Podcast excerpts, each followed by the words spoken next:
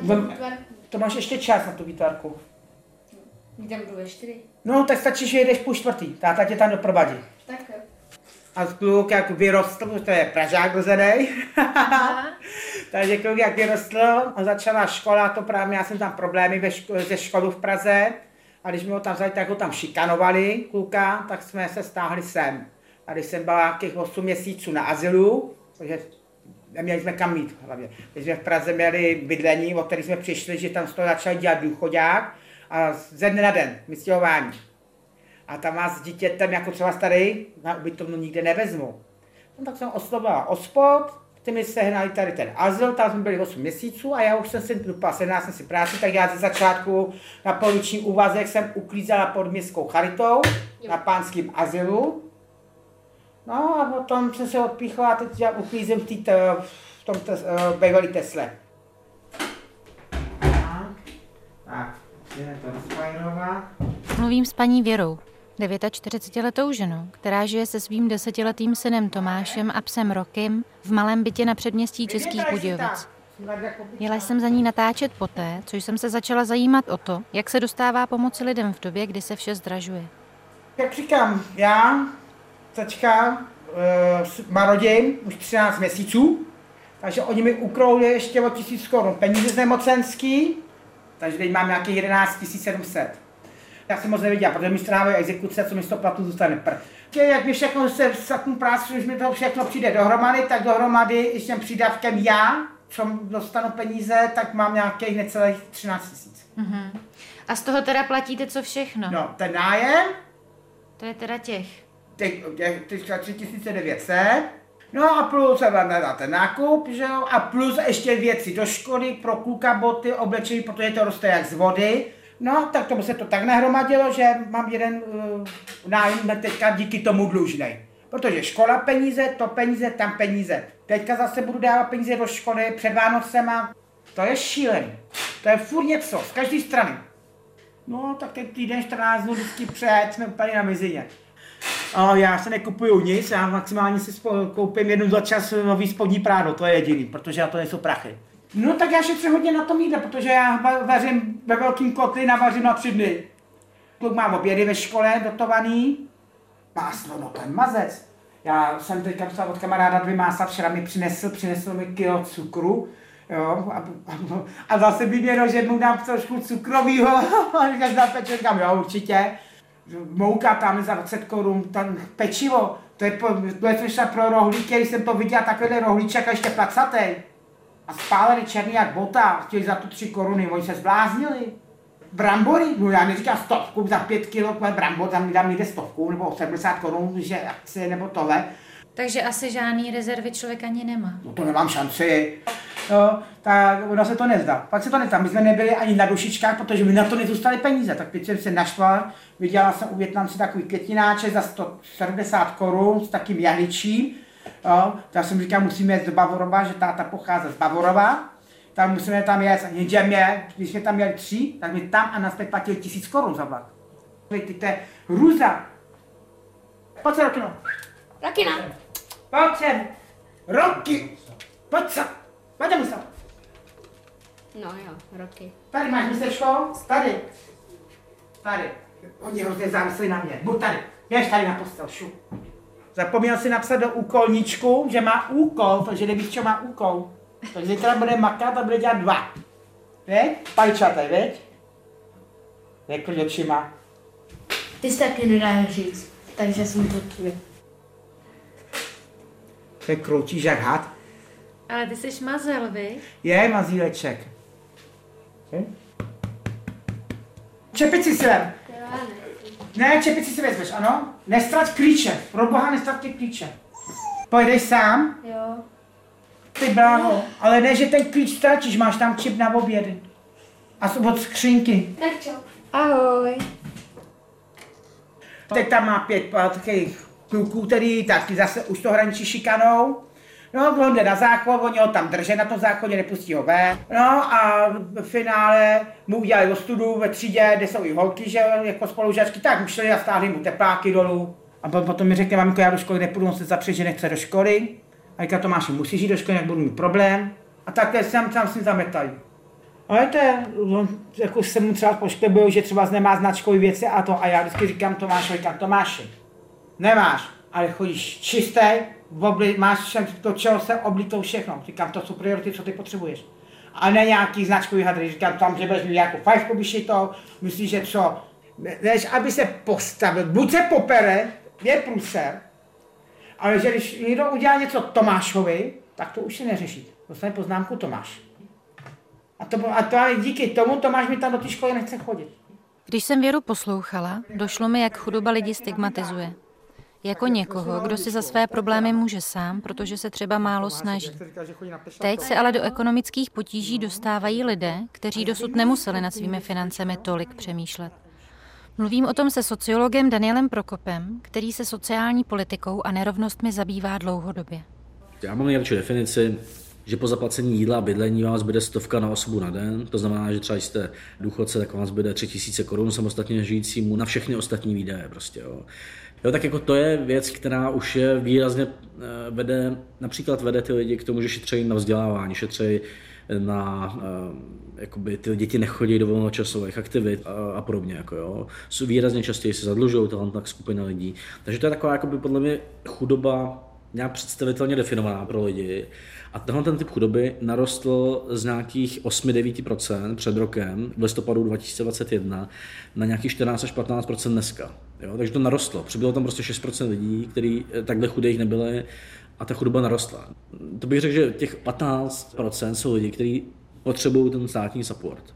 A samozřejmě potom je taková ta, jakoby, nad tím je taková ta nižší střední třída a nad tím ta střední třída, který se jakoby taky zhoršila ta situace a snížila se jí hodnota úspor a ušetří z toho příjmu méně než před rokem a podobně. Jo. Takže my třeba sledujeme, že mezi těma lidmi, kteří jsou v ekonomických problémech, tak fakt narůstají symptomy úzkosti a depresí, který sledujeme takovým psychologickým dotazníkem. Takže tam je nárůst nějaký 25 až 30% lidí v těch ekonomických problémech, který mají symptomy úzkosti a depresí. Asi 500 metrů od kanceláře Daniela Prokopa v pražských Vršovicích je sousedský klub. Nezisková organizace, která pomáhá seniorům, ukrajinským uprchlícím s dětmi a matkám samoživitelkám. Jeho šéfka, energická Zuzana Vránová, se svůj optimismus snaží přinášet i na lidi v nouzi. Ochotně se se mnou dělí o postřehy a obavy, které dnes ve své práci vnímá. Co už jsme si všimli od zhruba dubna minulého roku, že se spíše proměňuje chování klientů, a to v případě seniorů, kteří byli eh, ostíchaví k té službě a když už nás kontaktovali, tak eh, se potýkali eh, s velkým studem tak v tuhle tu chvíli nebo od toho dubna přicházejí a říkají, já potřebuji pomoc. To se za celou tu dobu existence naší organizace nikdy nedělo, ani v době covidu tak ta, to je pro nás taková zásadní změna chování, která je pro nás varující. My samozřejmě nevíme, jaká ta situace bude, jenom už z doby covidu máme nějaké indicie o tom, že pak, když se na nás obracejí uh, lidi s vyšším vzděláním, kteří normálně mají ty sítě vztahů, uh, mají nějaké přátele, jsou více uh, etablovaní té společnosti, tak se máme na pozoru, protože to ukazuje na nějakou větší krizi. A No, my jsme se poptávali podstatě všech našich klientů, jak jsou na tom s energiema, nebo jestli jsou orientovaní v tom, eh, kolik platí za energie, kolik budou platit za energie, jestli to nějak na ně dopadá. A ta situace se teď začala trochu proměňovat eh, s koncem roku, takže v tuhle tu chvíli naši klienti, kterých je přes 200 dospělých osob českého původu a kolem 200 Eh, dalších Ukrajinek, které jsou teda zase v jiné úplně situaci, tak teprve eh, přichází někteří s tím, že mají nějaké nedoplatky a do té doby to tak nebylo.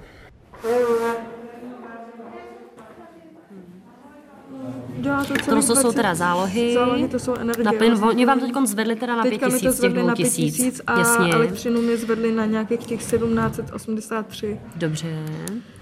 V sousedském klubu jsem narazila na slečnu Petru, mladou maminku tří malých dětí.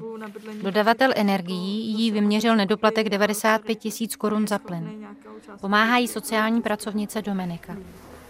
No takhle, kolik potřebujete zaplatit teď za energie uh, do konce roku 2022? 10,5 tisíce, aby mi tam hmm. vlastně mohli způsobit vlastně uh, ten splátkový kalendář. A co se stane? Odpojí vás? Odpojí. Bohužel odpojí, pokud to nebude zaplacený. Od plynu. Takže nebudete moc topit? I od elektřiny, takže já nebudu vařit. ani svítit, vařit, nic. Akorát ještě teda před Vánoci, kdy člověk bohužel musí koupit prostě dětem dárky, aby měli aspoň oni radost.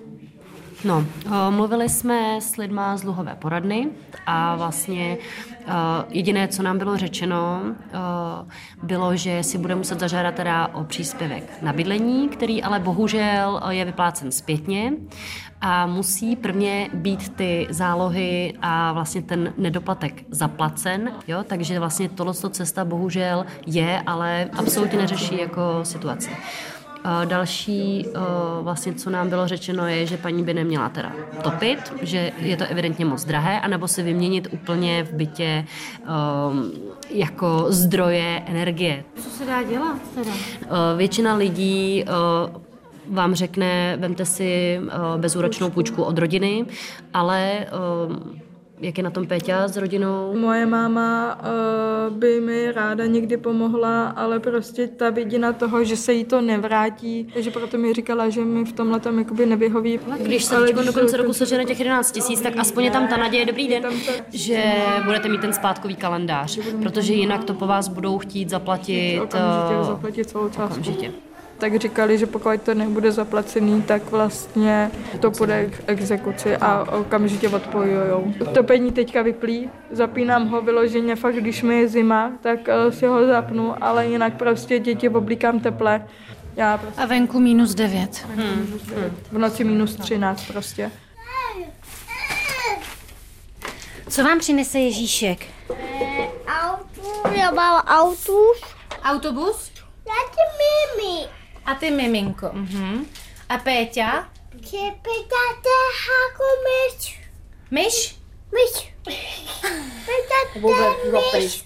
A máš ještě nějaký jiný nápad, co, jak by se to vyřešilo? Vůbec nemám, protože... No, tak přece vás nemůžu odpojit. Nevím, co budeme dělat. A spala jsi trochu, až fakt unaveně. Moc ne, my jsme šli spát ve tři hodiny ráno, protože se snažíme vyřešit nějakým stylem tu situaci, aby, aby prostě jsme to nějak kočírovali. Petra se mnou mluvila a dovolila mi natáčet i u ní doma s její rodinou. Snažila jsem se oslovit i lidi, kteří dosud nemuseli v takové míře řešit, zda s penězi výjdou. Na záznam ale mluvit nechtěli. Situace je pro ně příliš nová a křehká. A tak co dárky pro děti nějak to teda? Nevím, snad to dostaneme uh, něco ještě z toho sousedského klubu, co říkali, že tam mají být nějaký dárky a uh, něco se pokusím sehnat, no. Takže zítra se potkáme ještě v sousedském klubu. My, čím teď můžeme pomoci, je skutečně s ní jakoby vyhledat a oslovit co nejvíc nadací. Teď jsem jí dala jako x nějakých papírů dalších, který jako budou přílohy vlastně k těm žádostem. Ale ve směs jako cítím to, že je to vlastně na ní. Ty si můžeš říct, kde jsme a kam jdem? Teď jdeme do skladu, příručního skladu, kde máme úplně všechno. Ruce. Tohle teda dostáváte od potravinové banky, firem a dalších. A vlastně hlavně sbírky potravinový. Protože tady byl minulý týden nějaká ženská, která dokonce odhodila chleba a mouku postavila na parapet. No, tak je to možné, že se to stalo. Ale ty bys měla vyškrtnout evidence. Hele, já to dělám, jak si myslím, že to je dobrý a vyškrtávat, mám na to nějaký ty víš svoje... Co, ale... Ty... Paní, paní to třeba ví, že to nespotřebuje, jo? A pro nás ne, je lepší, když tam to vrátí. jenom zeleninu. No, tak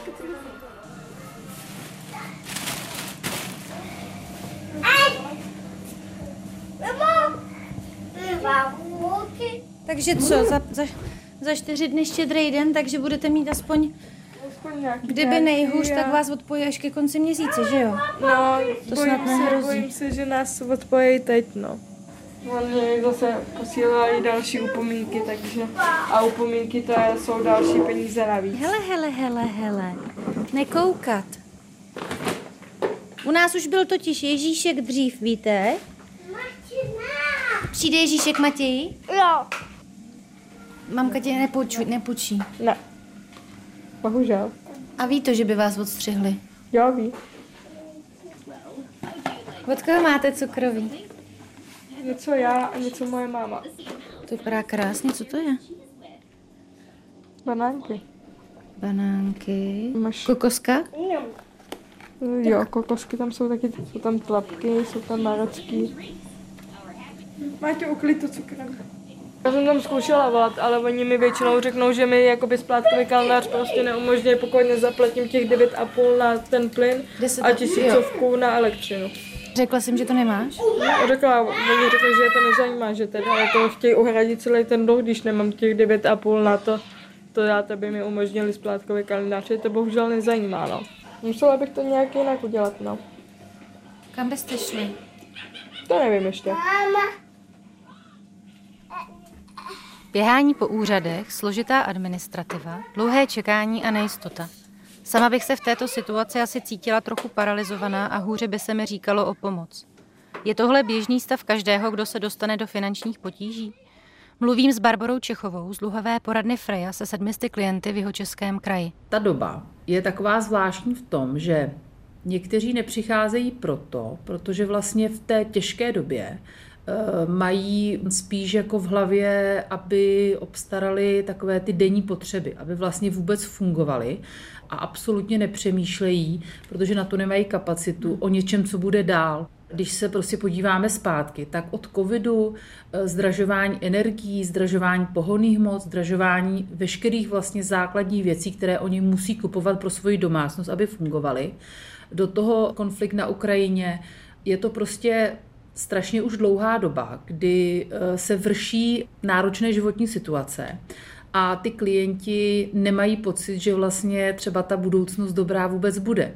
Obecně jako se hovoří o tom, kolik vlastně jako by se množí lidí, kteří mají nějaké prostě buď sebevražedné pokusy, eskalace nějakých násilných chování, protože samozřejmě je to prostě taková doba, která bohužel tohle teď množí. Aktuálně se vlastně nacházíme v situaci, kdy nás častěji oslovují klienti, kteří když potom přijdou na konzultaci a rozebíráte s nima, ten důvod té konzultace bývá často předlužení. To znamená situace, eh, mám nějaké závazky a absolutně už třeba se mi nedaří je pokrývat těmi svými příjmy, to znamená plnit ty závazky, anebo vidí, což jsou ty uvědomělejší klienti, že jim taková situace hrozí, že vlastně ty klienti mají výrazně vyšší příjmy, než jsme byli zvyklí u těch jakoby předchozích, těch jakoby starších klientů nebo v té starší době. A samozřejmě to, že přijdou ty klienti s těmi vyššími příjmy, tak to jsou dost často ti klienti, kteří i přesto všechno pořád nějakým způsobem mobilizují nějaké svoje zbytky energie. Ty ještě třeba na tom nejsou tak jakoby zle. Oni ještě nemají ty exekuce, protože oni se jich strašně bojí. A to je jako super, že třeba ty přijdou včas. Hmm. První, co by lidi měli udělat, je opravdu pečlivě si nějakým způsobem stanovit nebo popsat svůj rozpočet, jaký mají. Mm. Obecně jako za poradnu a určitě nejenom naši bych řekla, že když vlastně klient se dostane do nějaké situace, že si řekne, je co teď s tím, tak aby se nesnažil to za každou cenu řešit pořád sám. Říct si o tu pomoc není ostuda. Jo, je to uh, nejrozumější, co lidi můžou udělat. Vracím se do sousedského klubu za sociální pracovnicí Dominikou. Ahoj, Evi. Já se s tebou chci poradit. Ehm, já jsem uh, oslovovala pro natáčení spoustu lidí, kteří doteďka neřešili finanční problémy, najednou se do nich dostávají a tím, že ta situace je pro ně nová, tak o tom nejsou zatím jakoby ochotní mluvit. A teď právě mám radost, že mi napsala ta paní Martina, která mi původně natáčení odmítla, ale najednou mi od ní přišel e-mail, abych tě ho chtěla přečíst. No, tak to jsem zvědavá. Jmenuji se Martina a je mi 43 let. S 15-letou dcerou žiji sama od jejich tří let, bez partnera a tím i druhého příjmu. Mám vysokoškolské vzdělání a pracuji ve státním sektoru na vedoucí pozici s platem 30 tisíc. S manželem jsem se rozvedla z důvodu jeho stupňujících se psychických nátlaků. Manžel přispíval dceři minimálně. Dnes, když je jí 15, je to o něco lepší, ale o každou korunu se musím prosit. Mám kde bydlet, mám plat, práci, přesto mi měsíčně nezbyde nic, pokud se nedostanu do mínusu. Vzala jsem si tedy půjčku. Hrdost a povaha mi úplně nedovolí říkat si o pomoc. Nebudu si hledat partnera jen proto, abych měla dva příjmy. Po odhodlání se a několika neúspěšných kontaktování úřadů či dalších organizací a následném zamítnutí mých žádostí mi nebylo psychicky nejlépe. Dle mého názoru je v podobné situaci mnoho dalších rodičů, samoživitelů. Je jim to hloupé a stydí se říci si o pomoc, aby na ně nebylo nahlíženo z předsudky. Hmm. Máš pocit, že i u vašich klientů tady to vnímáš? Stud? Nebo hmm. problém, hmm. že se vlastně stydí si říct o pomoc? Hmm. Uh, určitě u některých ano. A právě u u té nové klientely, kdy vlastně uh, to jsou lidé, kteří vlastně žili vždycky uh, v nějakým v podstatě normálním standardu té střední třídy uh, pracovali a právě uh, teď se dostali do tíživé situace, tak vnímám velký stud, protože vlastně uh, ve společnosti panuje velký předsudek, že lidé, kteří žádají o dávky, jsou v podstatě lidé kteří nechtějí pracovat, v uvozovkách příživníci a s tady tou vlastně charakteristikou se samozřejmě nechce stotožnit jako nikdo. A uh, tohle je určitě něco, co se musíme naučit uh, a o tu pomoc si říkat, protože v tady tu dobu je to potřeba. Přemýšlím, co můžeme udělat proto, abychom se zbavili studu z toho, že si říkáme o pomoc. Jako jenom málo lidí nám říká třeba, že si nežádá o dávky, protože se stydí. Ale ono to je často jako kombinace těch důvodů. Eh, to znamená, že vy se trošku jakoby stydíte a zároveň to je hodně administrativně těžký. A kdyby to bylo tak, že si o to požádáte online prostě a je to relativně hodně jednoduchý, tak uh, se nestydíte, ale když zároveň prostě musíte eh, se jakoby trošku doprošovat, uh, procházet jako těžkým administrativním kolečkem, dokládat třeba, když máte přídavek na děti, tak každý kvartál dokládat ty výdaje, prostě jo, chodit na úřady práce a tedy, tak potom ten stud hraje vyšší roli, protože ten stát vás situuje do pozice člověka, který je v roli toho žadatele, toho doprošující se ho. Ale potom taky neochota těch úředníků, nebo taková neflexibilita. Jo. Já bych jako hypotetizoval teda, že ta krize trošku změní tu, dále tu chudobu. Jak ten covid, tak tahle krize ukázala, že se do toho můžete dostat ne vlastním přičiněním. Hmm. Taky to trošku změní tu uh, představu, že ta chudoba se rovná jenom takový to uh, městský, urbání, sociální vyloučení. Že se tam dostane nový typ té nižší střední třídy, se blíží k té chudobě. A to je ta vesnická střední třída v těch neefektivních, nezateplených domech. Hmm která má velmi nízký příjmy a prostě čerpala z toho, že doteďka eh, dává za bydlení prostě 4 tisíce měsíčně ve vlastním domě, tak teďka prostě dává 10 a to je jako velký rozdíl pro ní s nízkými příjmama. Hmm. Takže eh, já doufám, že to možná to dočasně zvede nějaký typ solidarity, Doufám, že to trošku přinutí ten establishment politický, tu centrální politiku pražskou a přemýšlet nad tím, jako jaký daňové změny pomáhají těm chudším regionům a těm chudším zaměstnancům. Trošku jako řešit tu chudobu nejenom v tom dávkovém systému, ale v těch dalších systémech. Jo. Jako nechceme, aby ty lidi se prostě zvykli na ten stud a byli v té roli toho žadatele prostě celý život a podobně. Jsou dva úkoly dneska, nebo tři možná. Jednak teda zabránit propadu těch lidí, kteří se dostali na hranu, tak to je úkol pro tuhle tu zimu a jaro. A potom jsou úkoly které vedou k tomu dlouhodobější, aby ty části společnosti, které tím byly nejvíc poškozený, což jsou nižší střední třída, rodin s dětma, eh, nízkopříjmoví důchodci, samostatně žijící, tak aby to dohnali prostě. Jo. Přála bych si, abychom tyhle úkoly jako společnost zvládli. Naději mi přinesla paní Martina, která se mi později ozvala a napsala mi tohle. Nakonec se mi podařilo získat podporu jedné neziskové organizace – Tahle slova tedy slouží jako inspirace pro ostatní lidi, aby se nebáli říci si o pomoc. Je důležité zvednout se a jít dál. Rozhlasový dokument Jít dál natočila Eva Lamelová, dramaturgem byl Jakub Horáček, mistrem zvuku Dominik Budil.